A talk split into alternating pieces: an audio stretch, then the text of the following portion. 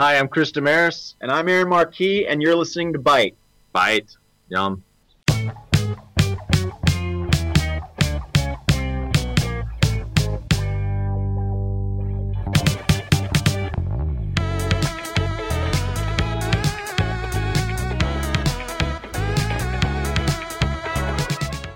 Good evening and welcome to the Gaming Maw, everyone. I'm your host, as always, Eamon Anderson, and joining to me, me tonight are two returning voices. Please welcome back friends of the show. Uh, it's Adam Sellers here. Hello, hi. And over in this corner, we got Uh, Mitchell Sink. I was on last episode. exactly right. All right, guys. Well, uh, you, uh, you guys been doing all right? You ready to start talking some games today? Yeah, Awesome. I've, I've been gaming a bit, so yeah. All right, so before we get into our big topic today, uh, we're just going to go over some quick news stuff. Uh, so, one of the things that I found that popped up, uh, my manager actually texted me about it. Uh, we are putting up pre orders for the Super Mario and Legend of Zelda lines for uh, the amiibos coming out. So, uh, the Legend of Zelda, I believe, is coming out next spring around the time the game is. Um, and then Super Mario is coming out this fall sometime. And what exactly are those amiibos? Oh man, now now you're asking the real question. Uh, I know uh, the Legend of Zelda one. Um, you had like the Ocarina of Time Link. Uh, I think there was a Kid Link in there. It's nice. Uh, there was another Zelda. Can't remember what the other one was off the top of my head. Um, It's like a Ocarina of Time design Zelda. yeah, I believe so. Um, uh, so yeah, it, th- those are the ones that are going to be compatible with the new game, where you can use like those skins. I believe. Um, I know the wolf. Uh, it's similar to how like the Wolf Link amiibo uh, from the remaster of Twilight Princess. You can scan that in and get the wolf that follows you around or whatever. That's cool. Um, yeah, I, have never really been into amiibos. How much do they like run your wallet? You know, is it a little too much? Yeah, or? I mean, they're, usually they're anywhere between uh, ten to fifteen, um, depending on certain things. But that's just sort of the retail value. Uh, before they were a little easier to come by, and before the craze kind of died down a little bit, um, going aftermarket prices could be like as high as like sixty bucks. wow. yeah, Yeah, yeah. They never really uh like amused me. That's because I never bought them. I I've been considering buying one just because now I have a Wii U and Smash. they're actually really cool as just like collector's statues, even Yeah. if you're not using them. Like they're they're kind of neat, and for like the 10, 15 bucks in them. Oh yeah, bad. Nice yeah. It's, little desk. it- it's not terrible. Yeah, yeah. No, I've I've got all the Splatoon ones just because I'm like, hey, I like these. They're pretty cool. Yeah, Sp- Um, Splatoon. Absolutely. Um, so I know there's been a lot of questions about when those are coming out, when the pre-orders start, and they have finally started. So if you've been waiting for that, go out there, pre-order them, have fun. Um, big release for Sony next week. We've got the PSVR is finally coming out, uh, and we've got some reviews have started to trickle out. And for the most part, it's kind of what we expected. Where it's like, yeah, there's some downfalls, but also it's like the cheapest VR on the market. That's actually a VR. Yeah. So So, mean, some that's like- accessibility. Every new VR that comes out there, they're like, "Well, we're cheaper than the, the last one." Right. And, and I think the VR hype has died down a lot. really, you think to- so? I, I mean, Um, it's practically just started. I mean, I Maybe that's why the hype is down. Well, I used the uh, developer's kit for the Oculus Rift. Okay. Um, my friend one, had one, and we used it all the time. And we could, I mean, we searched so hard for games, and I mean, Mm. back then it was the coolest thing on earth, and now we're just like, well, maybe there's going to be something that Yeah. stands out so much to us that it'll it, it'll, it'll entertain us, but. Like it just doesn't amaze us as much as it should, I guess. I I, mean, maybe everyone else is super amazed Yeah. by it, but I guess I'm not sure about the compatibility between uh, like Oculus games and uh, Mhm. HTC Vive games, um, but I know Oculus is like almost dead in the water. I believe. Um, I think That- one. I think one of the reasons is because it's not exactly uh, regular consumer friendly. mhm. I mean, considering the specs you need for the PC, yeah, like what is it like a 1070 minimum I have no idea for like an Nvidia? Yeah. I, haven't, I haven't really looked at them, uh, but yeah, I know um, they they've come under fire recently with uh, one of their so one, one of the head programmers or something like that, uh, one of the heads of the company.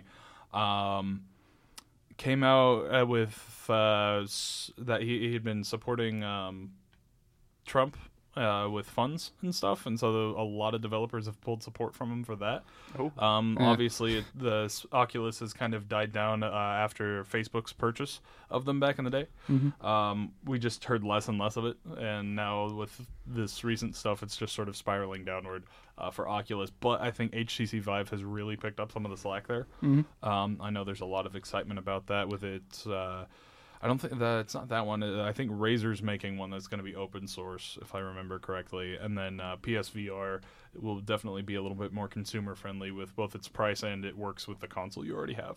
I'm just waiting for those knockoff headsets, like Yeah. like those cheapo companies sell at flea markets. Nyko, Yeah. the, Ni- the Nyko headset. yeah, I oh, I have We're gonna seen get- some interesting stuff from Nyko about headsets, uh, VR and stuff recently. Though. yeah, excuse yeah, me. yeah, we're gonna have those knockoffs, and they're just gonna be ViewMasters. Yeah, right. Yeah, but um, yeah, I know Nyko's putting out like uh, this little wristwatch that uh, kind of vibrates when you walk near these points that you can put down, so that you know you don't run into your sofa or something. So you put down uh, a little point next to your sofa, so if you start going towards it, it'll like vibrate and be like, "Hey, stop walking that way." Um, so that's kind of cool. it's, it's not bad yeah. Yeah. Um, but yeah, so it, it should be interesting. A lot of the reviews have kind of been like sevens, eights, and stuff like that. It's like, yeah, the re- resolution's not as great as the Vive, but it's like half the price of the Vive too. So, Mm-hmm. eh, what can you do? Um, but yeah, I'm I'm kind of interested in getting uh, that. I'm not sure if I'll get it right away, but I don't think yeah, I'm ready for VR yet. not sure. I'm just gonna say I'm not ready for VR. I just got into multiple screening. I am not ready for VR. Fair enough. Fair enough. I'll get VR when it's like the, the norm and not Okay, I want, once we Costing- get some more games uh, yeah. going When- for it. when it becomes the costing next a month thing. and a half of you know income. So absolutely, Yeah, that's usually what I do, for all reasons. Yeah, no, I, I, I- I can get behind that. I can get behind that for sure, guys. uh, but the last little thing was uh, one of Sony's um, exclusive titles that are going to be coming out uh, was going to be coming out this December.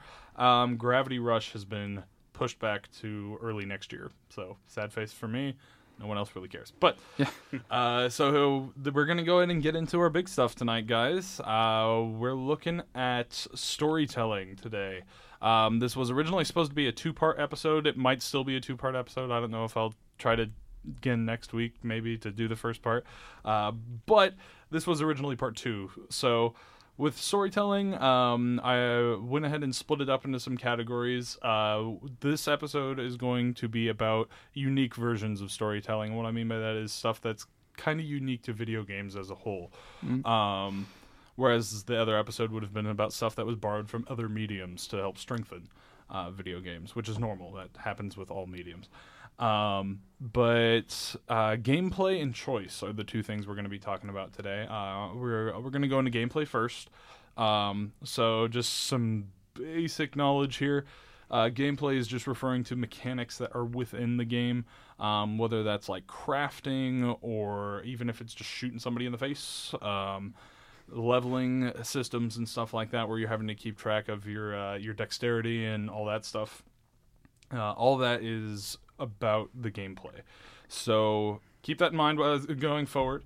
Um, but on the whole, what do you guys think makes good gameplay? Like when, when you sit down and you start playing a game, you're like, oh yeah, this game feels good. I really like its gameplay.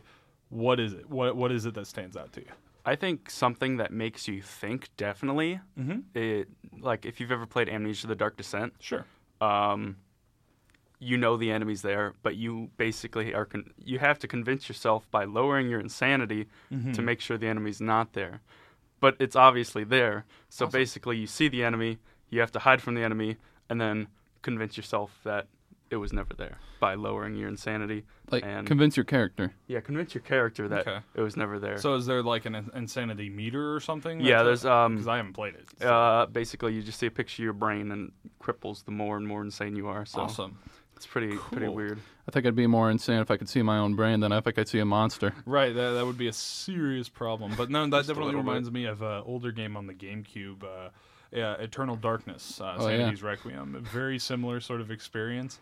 Uh, I never played it, but I've heard stories. oh yeah, it, it was really infamous for just like messing with you, um, to the point of pretending to like shut off your console and um, and stuff like that. You know, you- sometimes you would boot up the game and it would actually.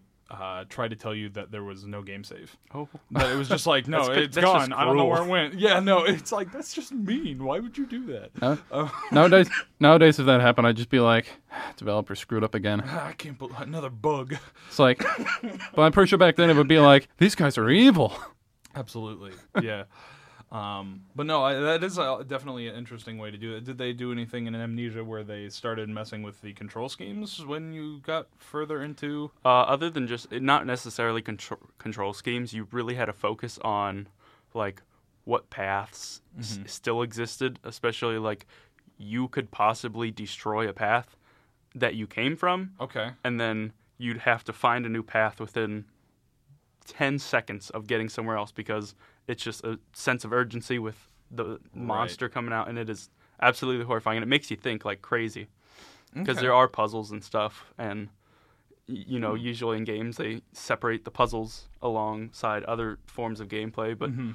sometimes you'll be in the middle of a puzzle and the monster will just come out and, And you'll have to. you'll have to think Yeah. of something to do something to do to run and then continue the puzzle minutes later Mhm. while horrified for your life. Yeah, no, Amnesia's always been one I've wanted to check out. Uh, it's you definitely should. It's yeah. wonderful. Uh, no, I, I particularly love the horror type stuff. Uh, Mm-hmm. I just wish I had a PC to play on. I'd rec I- I'd recommend play with the lights off and play alone because I made that mistake first time I played it. I played it with the lights on with a friend, and we were just like doing some conversation while we were doing it.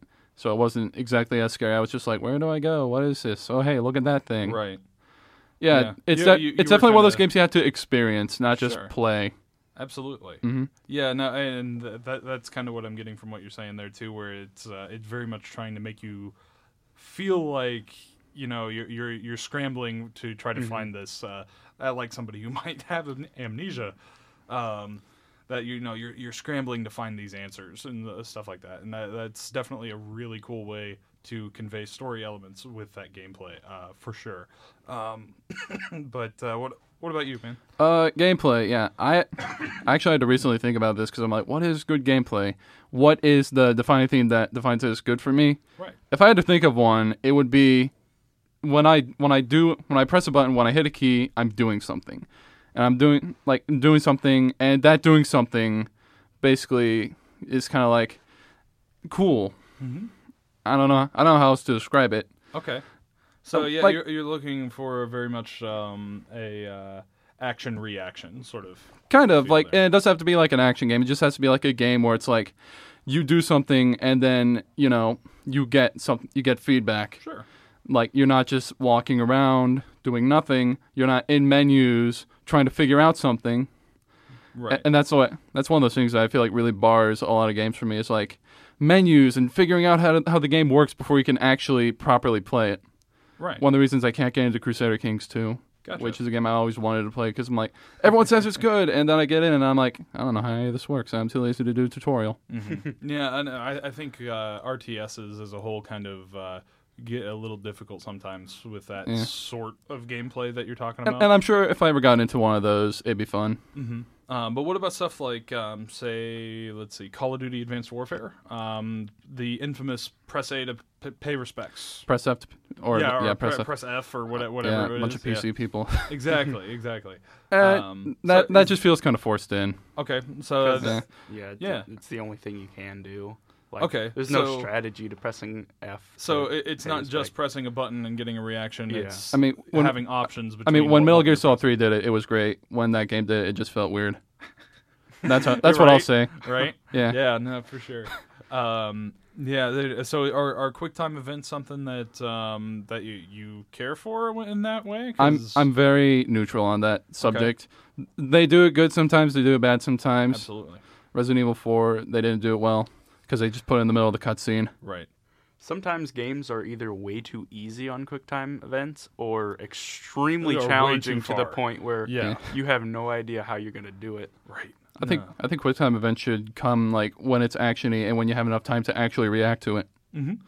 And that's like the only time you should ever do it Sure. when you are ready to play a game and not like sit sit back and like relax, like do some backtracking or watch a cutscene. You know, you gotta be ready for that because it's because it's like action react because it's like a reaction fight or flight sort of thing. Yeah, no, uh, definitely, definitely. Um, but uh, so how how do, are these gameplay elements that we're talking about? How how exactly do they they li- can they line up with the story? I guess. So I know we talked about Amnesia. That was an awesome awesome way to uh, put it. But uh, what other sort of games, I guess, have you guys played where that gameplay element, like that crafting system, really made sense with this game because I was like playing as a engineer or something like that. Um, was there something that struck out to you guys in that way? Uh, I mean, like I'm talking about like action, you know, the action reaction stuff. When you play a game, you want to do something, and when it comes to gameplay and story, you know, usually in a story, there's a main character who's doing something, and the best way to tie that together is to make you do that thing that the person is doing, Mhm. and what, and also kind of what they're feeling. Right. But like, say if you're playing as a dentist or something, I don't know. Hey, you can make it fun. You automatically pick up a gun and start shooting people. Does that make a whole lot of sense? No, because it's not a dentist game then. Right. Yeah, it doesn't make it. Why am I a dentist? You know, exactly. So w- when you're trying to line up the gameplay and story with uh, even just your main character, there there can be definitely some interesting things you have to take into account.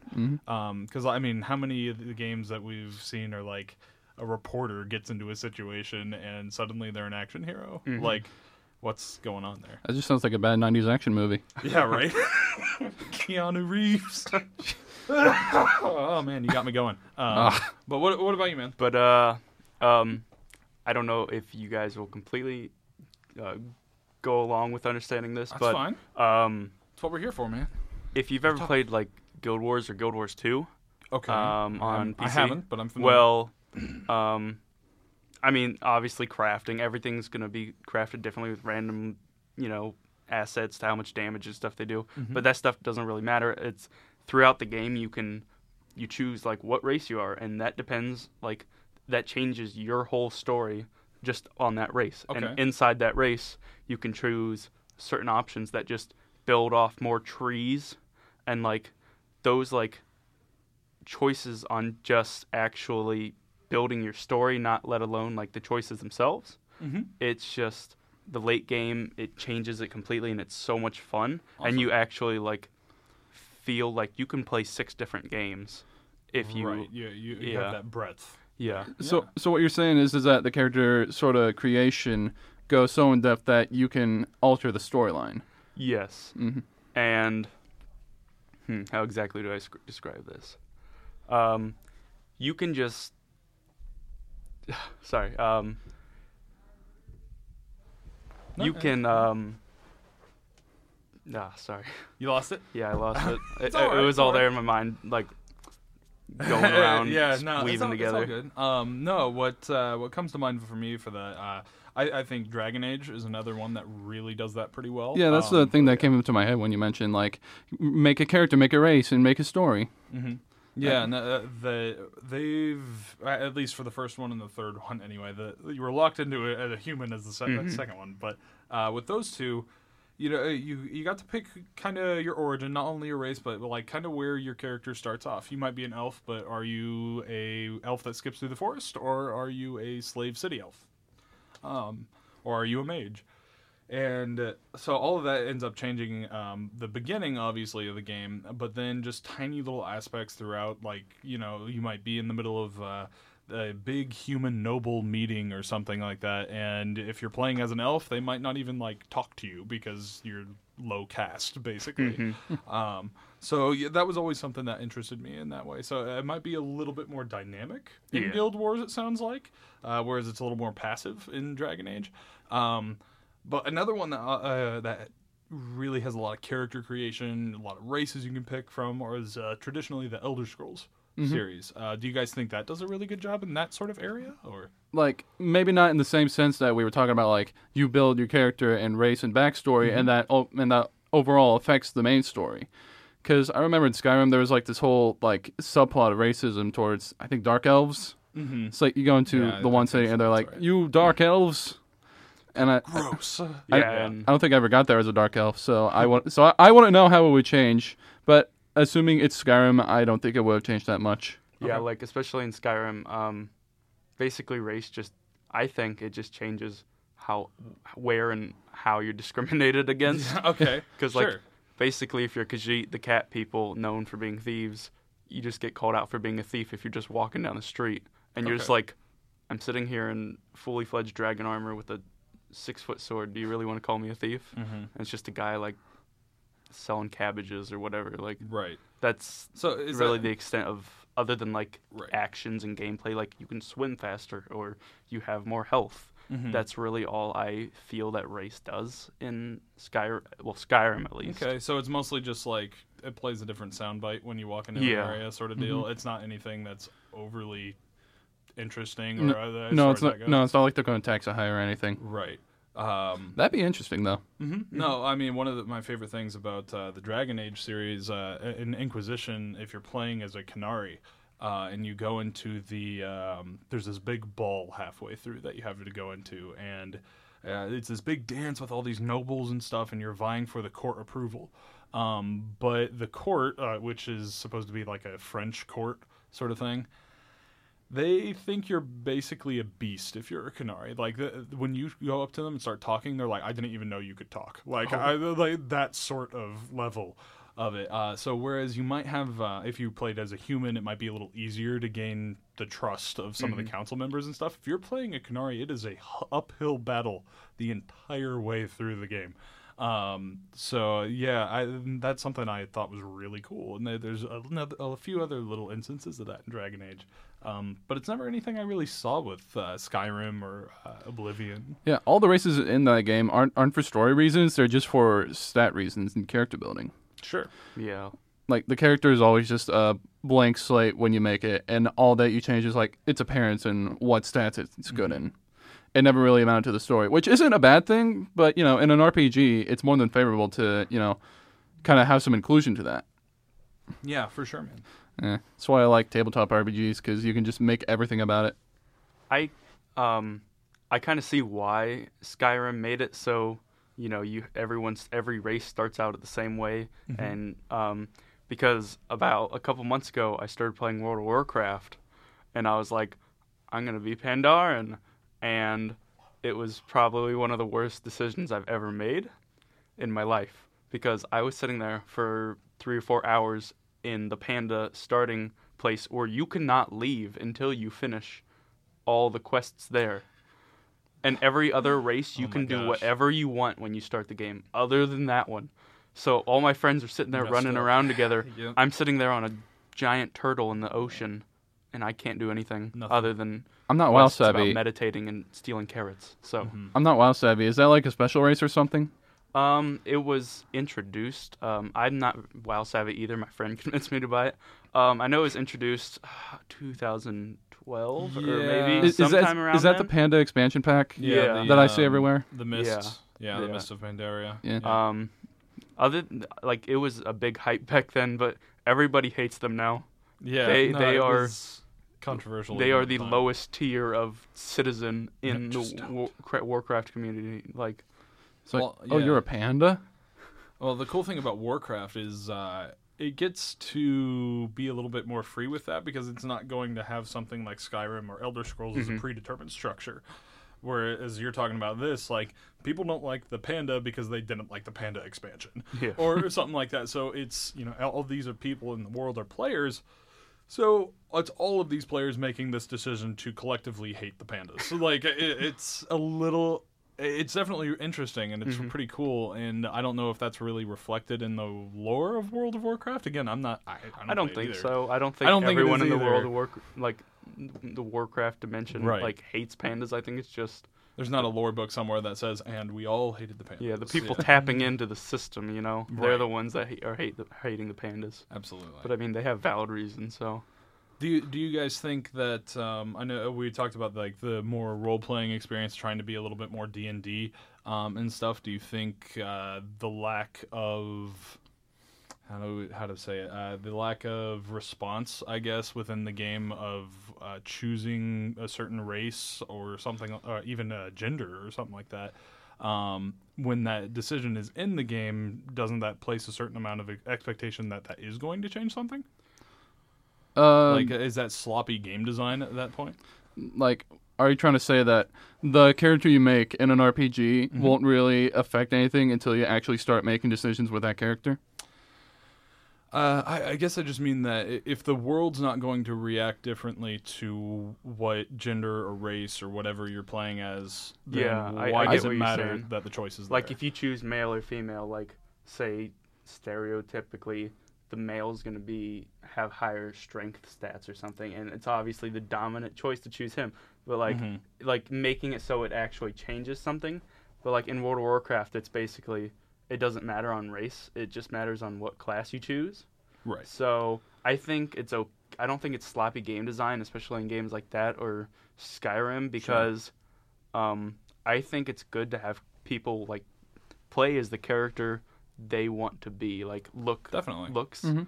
like um, give them a lot of customization. That's what that's what I say. Like y- if you have three different like options to look al- like instead Right. of m- millions of like randomly generated ones or ones that you can make, I'd rather have the random millions than the 3 Mhm. that look amazing. Yeah. Yeah. Sure. Uh, I'll say this. Uh, it, you know, in the fall games, there are like perks for characters, Definitely. and what's kind of neat is that there are gender-specific perks, even if they are the same in the end. Like, if you pick a lady, you can pick like the Black Widow, which means like you're better against men, or you can be, or like men can do the same for women and the same sex. Sure. But like that's about it for like building a character, like appearance and gender-wise. That's about it for like characters and you know specific traits Okay. like you know race doesn't affect anything like the size of your face doesn't affect anything Gotcha. Yeah. No, I, that's that's awesome for sure. Um, but uh, it, it I, what we end up getting to is is it necessary for the gameplay to line up with the story? Is good gameplay gameplay that ultimately lines up with the story of the game? it can i'm It not can? i'm not saying it always does Mhm. but you know it's better if you did Sure. Yeah. Yeah. Uh, I I think that that that's definitely it helps strengthen it. But if you have a gameplay mechanic, like I was saying with with uh, you know you get to choose your race at the beginning. If that's not really going to affect anything, why do you have the choice in there? why do you have that gameplay element? ultimately i think that uh good good gameplay is good gameplay and but like if a story doesn't match up with the gameplay or if like gameplay doesn't match up with the story then uh like what are you losing i think mostly is the story or like the themes of the story like let's say you have a horror game and it's trying to like be actually scary but you add so many action elements to it that it kind of stops being scary Sure. Uh, you know like the dead space sequels Yeah, De- Dead Space Two definitely started falling into that a little bit. kind of the resident evils too kind of. Yeah. though i don't know yeah, i don't know if that's just because they weren't as good They, they're definitely the kind of poster child for turning into an action game. Uh, Yeah. yeah. definitely. It's Um, not a bad thing. Resident Evil Four is good, Yeah, Resident Evil. and, and that was like, and I- that was like, I think most people say was the big turning point. yeah, I, I, it's that's usually like Resident Evil Four is good. Anything after that, not so much. And Like, everything, everything after Resident Evil Four, they carried a number was not as good. right. Uh, is what I think is the main consensus until something comes out, and we can just reinforce that consensus. Sure. Yeah. Okay, What so, about you, Mitch? so stay with me here on this Yeah, one. no, It's kind of a go for stretch. it. Go ahead. So, um, gameplay lining up with story. Mhm. I think that one game that does it phenomenally is Metal Gear Solid 2. Absolutely. Oh, love Because- that game. it's almost pick your Metal Gear Solid, Yes. but yeah, it's, It's- uh, yeah. absolutely. It's well, yeah, it's basically um, you're given not necessarily options. It doesn't Mm-hmm. necess- It doesn't hit you right in the like put it right in your face. It's like, hey, you got to choose this or this. Throughout the whole game, you're given the option whether to sneak or straight up just kill everybody. Yeah. you know. yeah. Um, It's usually the harsh one though. yeah. Yep. Violence and, or um, Ghost. Yep. And how I see it is there's so many gameplay mechanics that make it so both parties, if you want to go kill crazy or if you want to sneak around or if you want to mix the both, Mhm. it allows that. So um, in this game, you can, when you want to shoot, you know, well, if you want to shoot more precisely, you can go into first person as opposed to the generic Yeah. third person to aim at specific targets instead of just having it auto aim in third person. And I think that like that type of gameplay mixes with the kind of confusing but really good story of the game. Sure. And it, I'd say like both lines are just on top of each other, kind of all the way through. And, that- Mhm. and nowhere in that game do I did I feel that like gameplay was greater than story or story was greater than gameplay. I think they both were evenly great throughout the whole game. Yeah, hand hand in Yeah, hand. hand in hand. Yeah, ex- absolutely. I kind of feel the opposite. Like they're both great. I think both elements are great, but I never really saw them like in the same light. Like when I think of Metal Gear, I usually like think of either story or gameplay. Like never the two combined. Oh man, that, that's uh, that's one of my favorite things about Metal Gear. I don't know. I never felt it. me. I'm sorry, I never felt it. It's okay, it's but okay. I mean, like, they're great though. I, I think Metal Gear Solid Three had like really great gameplay and also a really great story. But like, when I think about those elements, they never really crisscross to me. Sure. Well, it was one of the things that I actually like to take it one back usually uh, to the original, the Metal Gear Solid on the PlayStation One. Yeah. Um, it did an excellent job of what some horror games did at the time as well. Um, that it utilized the limited nature of the controller and the lack of analog sticks originally and stuff to make certain aspects of the gameplay clumsy so that you would steer away from them. So, for instance, um, a lot of the aiming stuff in the first game really difficult to do with just a D-pad. Mm-hmm. Um, it's not. So, they definitely encourage you like. Don't whip out your gun and start shooting people all the time because first of all, you're not going to last very long. Second of all, it's not easy to do, so don't do it. Um, and uh, that was so that was always a really cool way for them to do it. And then in Metal Gear Solid Two, uh, they actually used the better controller that the PS2 had. Yeah. And uh, they like you might pull out your pistol, you might go into the first person mode, but you better be ready to take that shot because if you've pressed down the button and you're aiming, because that's what you had to do to aim. Mm-hmm. If you decide to cancel that shot, do you remember what you had to do? Uh, it's been a while. They they used the pressure sensitive buttons in there that you had to do a soft release. You had to Oh, gently yeah. release the Oh. button. Because don't you have to hold it down and it pulls it out? Yeah, it pull, that's what pulls it up with the That- laser oh, sight. and I stuff. remember It is now. such a cool feature. Like I love that. That Um, game was messed up, and it also and it also messed me up. Yeah, right. At the end of it, you're like, "What just happened? At the end of it, you're just Oh, fighting with swords against Doctor Octopus. What's going on?" Yeah. Eh. And I like how um, they made some parts, like with enemies, extremely hard if you want to just go run and gun. hmm But I'm, I like how they make it hard because people who not necessarily are completionists, but they like a challenge, you know, Mhm. they'll sit there and do that thing 20 times over, constantly dying until they finally figure out figure out. the best way to do it. And then in the end, they'll just like pause it, set the controller down, and just like, just just let it all sink in that they did it, you know? Yeah, that Like totally the big describes how. I play sometimes. But you, you know, you know something that I just kind of realized. Metal Gear Solid is also that kind of series that evolved from like its base game to more of an action series.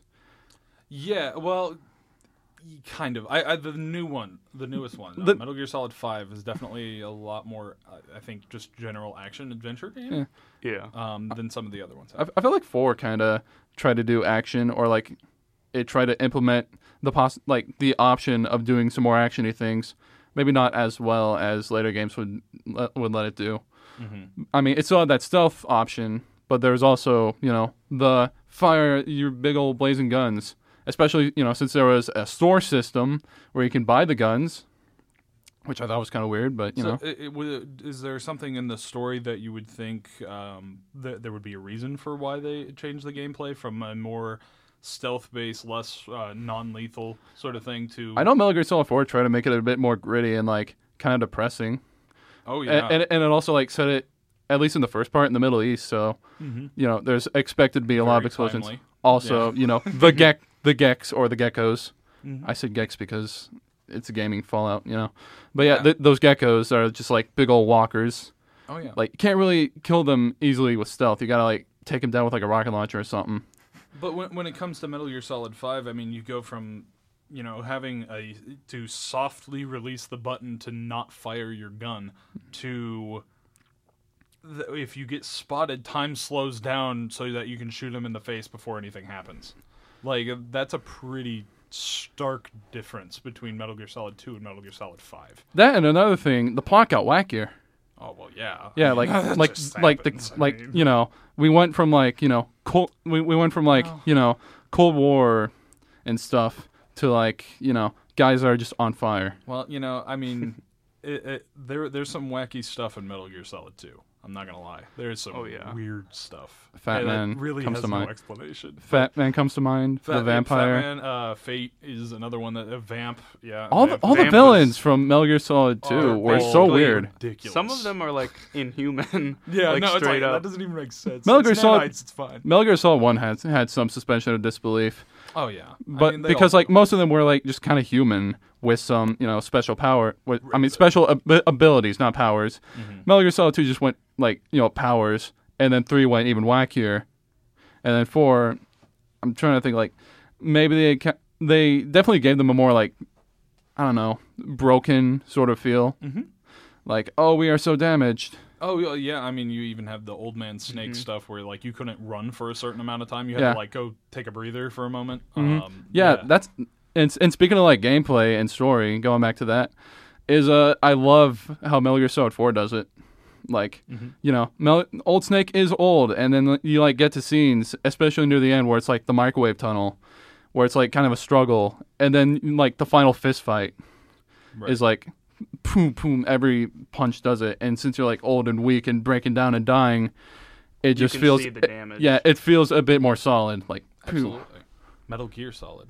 Even um, Metal Gear, this hey, This truly is a Metal Gear Solid for Guns of the Patriots. Yeah, um, but no, I mean, uh, when, when you think about the overall structure of like who who you're playing as, where we are in the timeline and everything with Mhm. Metal Gear, um, is there a reason why Raiden and Solid Snake might play a little more, I guess, non-lethal as opposed to Big Boss?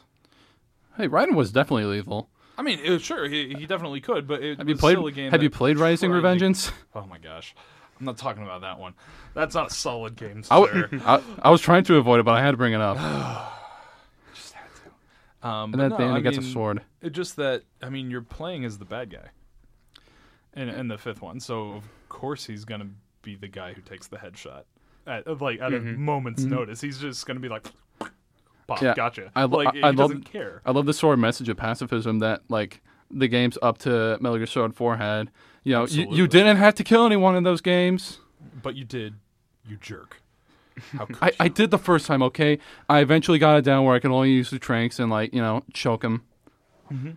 And and then, you know, I played Rising Revengeance, and all I could do was slash him into tiny little chunky salsa bits. yeah, for sure. Um, so uh, definitely, uh, we we've talked about Metal Gear uh, quite a bit now. Um, Yeah. With uh, taking into account some of the story, uh, both dialogue and all that stuff, and then also what you feel with the gameplay.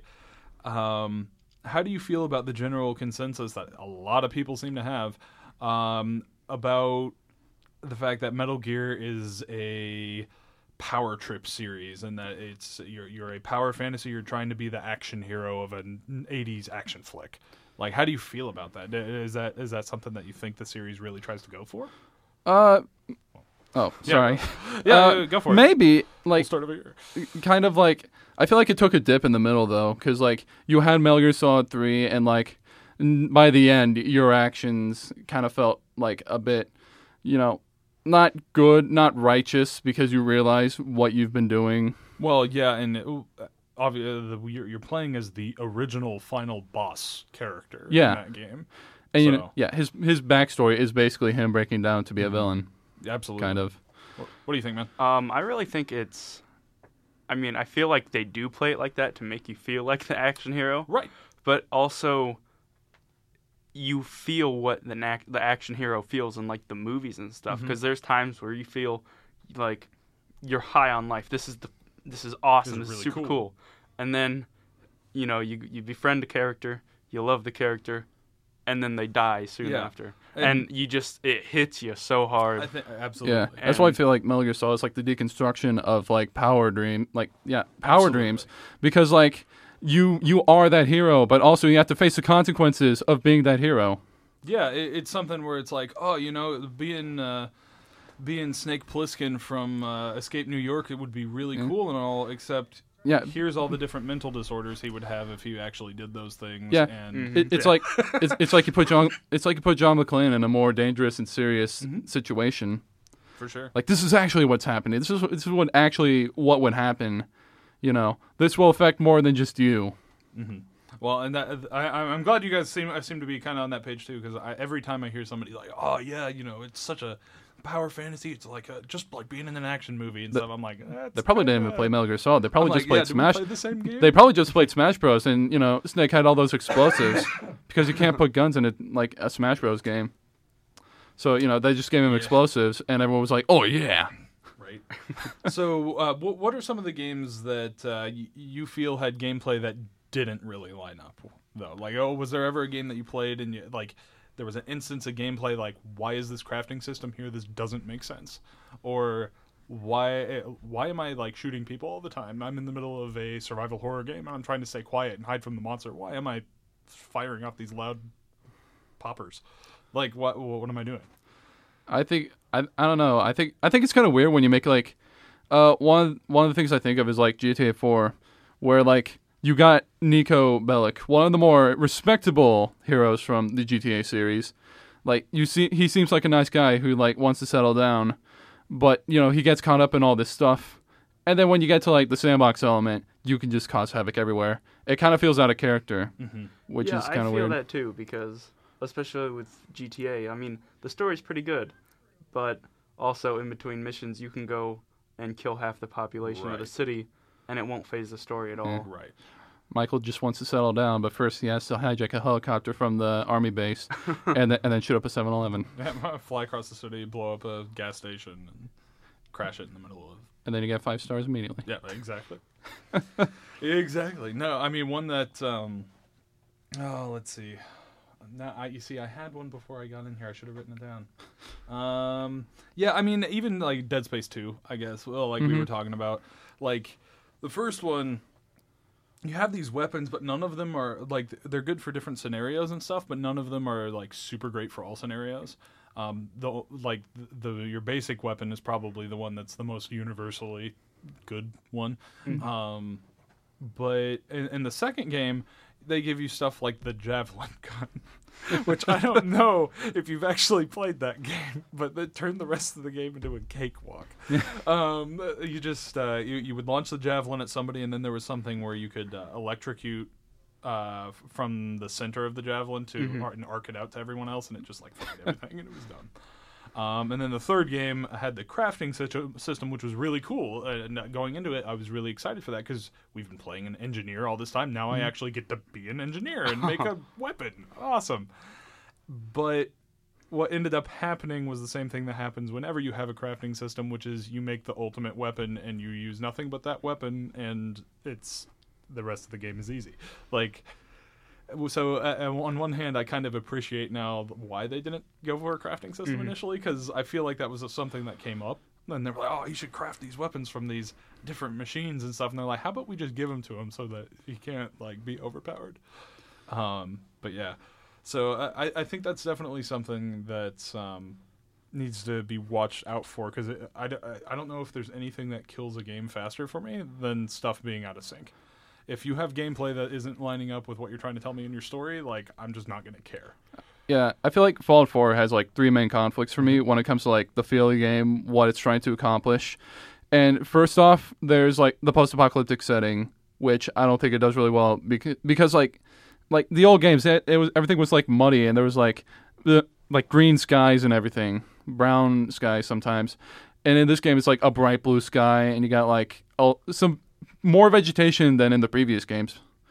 Yeah, And then there's the second part, which is like the story, which is kind of trying to be pretty dramatic. It's like I gotta find my son, I gotta find the killer, I gotta go do this and do that. But like you know, and and then it conflicts with like the third thing, which is mm-hmm. the like the gameplay, which I feel is like trying to be a bit more just kind of fun. right. You know, you get the power armor early, you get like a crafting system where you get to fix up a bunch of weapons and stuff. It just really, it's just really conflicting with me. Right. Like it can't just settle with one thing; it has to be all these things. Was there another one that came to mind for you, man? Um, well, I'm thinking along the lines of him again Okay, sure. with Fallout. Fallout. Um, I I think the gameplay is in like the radiation and all that stuff. It being post-apocalyptic, uh, apocalyptic, they don't do it very well. I, even though it's their whole Sure. game. Right. It's Yeah. like I mean- you literally made the setting. Use Yeah, it. Yeah. Like I do want a game where you actually turn to a mutant. that'd be actually really really awesome. Yeah. Um, but like you know, the radiation, you, you're given the option early on to buy a radiation suit from the people in um, Diamond City, but Mhm. you're like, I, I have no use for that. Why, when am I ever going to use that? If I step in a radiated puddle, I back out and go around it. it right. It's not. I'm missing three health. What a shame. Oh, and, and like until they force you to buy it and you use it or the power armor or whatever for the one mission where you go into this place where it's just radiation, nothing else, and everything is super hard to kill.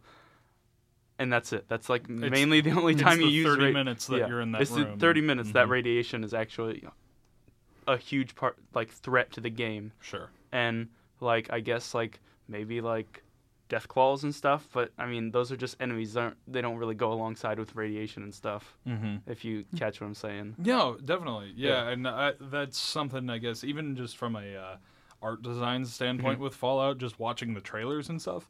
Uh, what Fallout 4 was supposed to take place like what 100 150 years after the event or something like that. Uh, I can't I, remember. I I know it took like I don't know thirty years. I would say about after Fallout Three. I think. Well, no, I mean after the and I, explosion. I'm- Yeah. yeah, Yeah, and after the and Fallout. Three took place. I want to say two hundred years after the explosion. oh, geez. So it's even so further it's out than I'm yeah, thinking. it's probably the furthest out Oh my in- in the chronological timeline. Okay. If I'm right. one thing that bothers me about that game is when you tell people that you're from before the explosions took place. They're not. I mean, like they'll I'm be not like, phased. They'll be like, like, oh yeah, we all "Oh." are, man. Get in like- line. yeah, it's like, w- I- why? Why is this like not a thing? There's like a couple so- characters that are mutants that have lived that long because they're radiated to hell and back. But they're, they're creepy. other than yeah. that, I'm surprised. nobody's phased that you're perfectly fine. You have other unless you give yourself acne and like all these scars and stuff. You're just you're daily every everyday human. You know. I'm surprised they don't think you're a synth immediately and just shoot you. I, that's what Right. I'd do. Yeah. right? You look like, weird enough. That, that scent's a little bloody than bloodier than normal. Right, but e- even uh, just from the art design so- uh, aspect, I know you were talking about the, some vegetation being in Fallout 4 compared to Fallout 3 and stuff, but There's definitely more. yeah, I, it's still not enough. Like the the idea of a nuclear wasteland, we know for a fact that areas that are impacted by nuclear fallout don't stay a wasteland that that long. yeah. Um, Tunguska, uh, not Tunguska. Uh, that's different. That's a different event in Russia. Um, the nuclear power plant that Chernobyl? Chernobyl. Thank you. Yep. Um, yeah, Chernobyl. Uh, if you look at that now, and that's only been like 30, 40 years, it's completely rebounded in the terms of plant life. Yeah, natural. Like, mm-hmm. yeah, No, there are still places that you will die if you yeah, no, walk right in there. Obviously, still, but, yeah, like, obviously. But like, as far as plant animals life live goes, there. Animals are doing okay. They're, they're adapted perfectly fine to it. Yeah. I mean, well, not perfectly fine. To right. It, Yeah, they're, they but they're not. They're not certain growing areas. third legs, and they're not Right. turning into death claws. So Right. So I mean, even just that little design aspect was enough for me. Uh, where like I was like, eh, I'm not sure about Fallout 4. I don't know if they if they can't even put enough thought into that bit. I'm not sure I trust them for the rest of it. It just But- feels it just feels inconsistent with me. Like it doesn't have to be completely factual, but it should stay consistent within the universe. Yeah, for Like sure. like you know everything's pretty much wasted. There's no there's almost no life in the entire wasteland. But you know that that spot in Massachusetts, it's doing fine. Yeah. We can make farms. All right, guys. Well, you know what? We are almost at the 50 minute mark, guys. Oh, my. Uh, Oh, I know, boy. right? Uh, uh, we we just have been having such a good time talking. Um, so you know what? I, I think because if we're gonna spend at least as much time talking about choice, like I think we are, as we did just now, um, I think maybe we should go ahead and split this up. Maybe maybe choice can be episode two. How do you guys feel about I, that? I, Yeah, I'd say totally. good you you good for next Thursday? hmm Yeah. Awesome. All right. All right, guys. Well, I, I think we're well, that's what we're gonna do, audience. Uh, I, I think we're gonna reconvene on Thursday of next week after our fall break. Uh, get all rested up, think about choices, Yep. make some choices, that sort of thing. Uh, you know. Um, but uh, yeah, w- once we come back from that, I think we'll have our, our part two. Uh, as for n- right now, is there any games that you guys can think of as with their gameplay that like mm, that's just some sweet gameplay and it just makes so much sense with what's going on? Is there anything else that you guys can think of? Uh, I don't know. Mhm. I think I, I think I talked to you once earlier that uh, Fallout New Vegas. I like the idea that you know what whatever plot you're following, you kind of feel that. Uh, and you know we're going back to Fallout. It's a different game, whatever. Yeah, no, it's fine. Yeah. Like the first plot is a revenge plot, and you start off like with almost nothing, just clothes on your back, the guns in your holsters.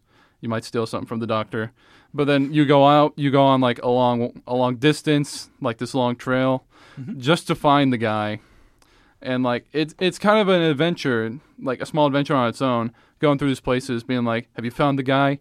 And it kind of does feel like an old western, which is kind of what the game was trying to do. Like, it's trying to mix westerns with Vegas. Right. Well, and I've always been told that New Vegas is like, if I want to play a Fallout game, that's probably the one I'm gonna like. I love New Vegas. It's one of my it's it's in my top ten games of all time. I feel, but I, I know it's definitely for Fallout fans. It's like it's either the Yeah. worst one or the best one. Like that's more or less what I always. I know my friend like hated it because you had Uh-huh. to craft your ammo and everything, Yeah. and Mm. it all mattered so much. And he, I think he likes just the uh, not necessarily running gun, just a simpler Fallout game. Sure. Mhm. Sure.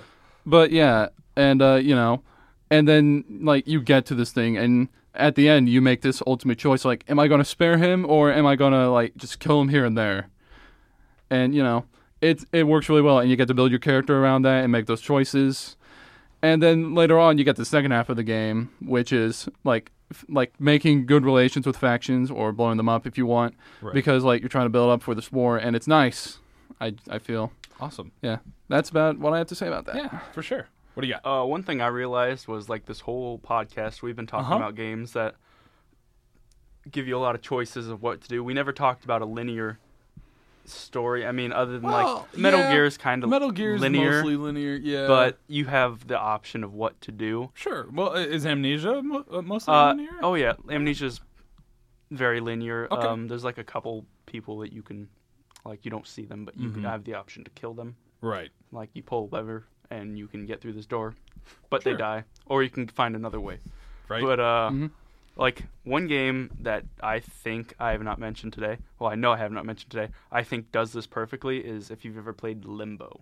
Limbo. Ah, cool. Limbo. Awesome. Now, er, like to some people, it's just you know the platformer where you just push stuff, run, and It's just Dark Mario, yeah. right? it's just Dark Mario. It's yeah. just Dark Mario. But I think the storytelling throughout the gameplay, it, Mhm. there's no dialogue in that game. No Yeah. dialogue.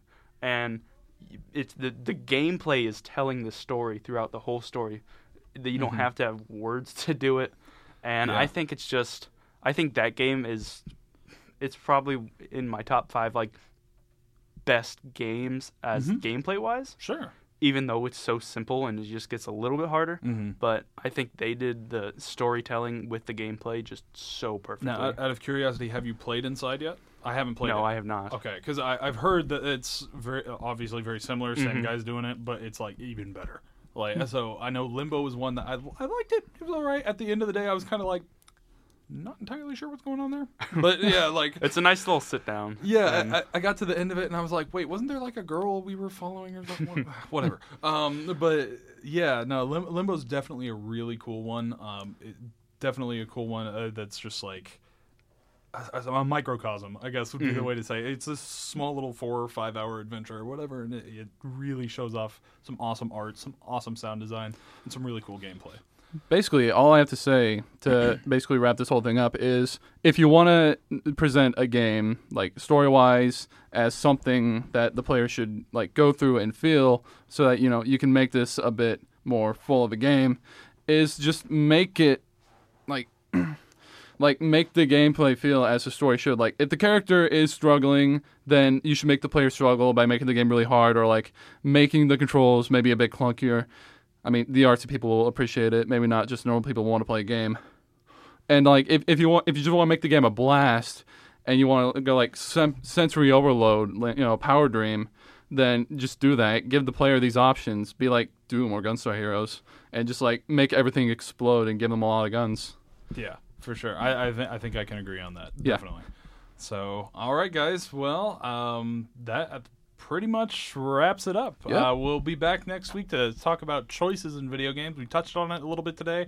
Gonna really get into it next week. So, The nitty gritty. Mhm. as for now, guys, uh, find us next week. Same bat channel, same bat place. Have a good night, guys.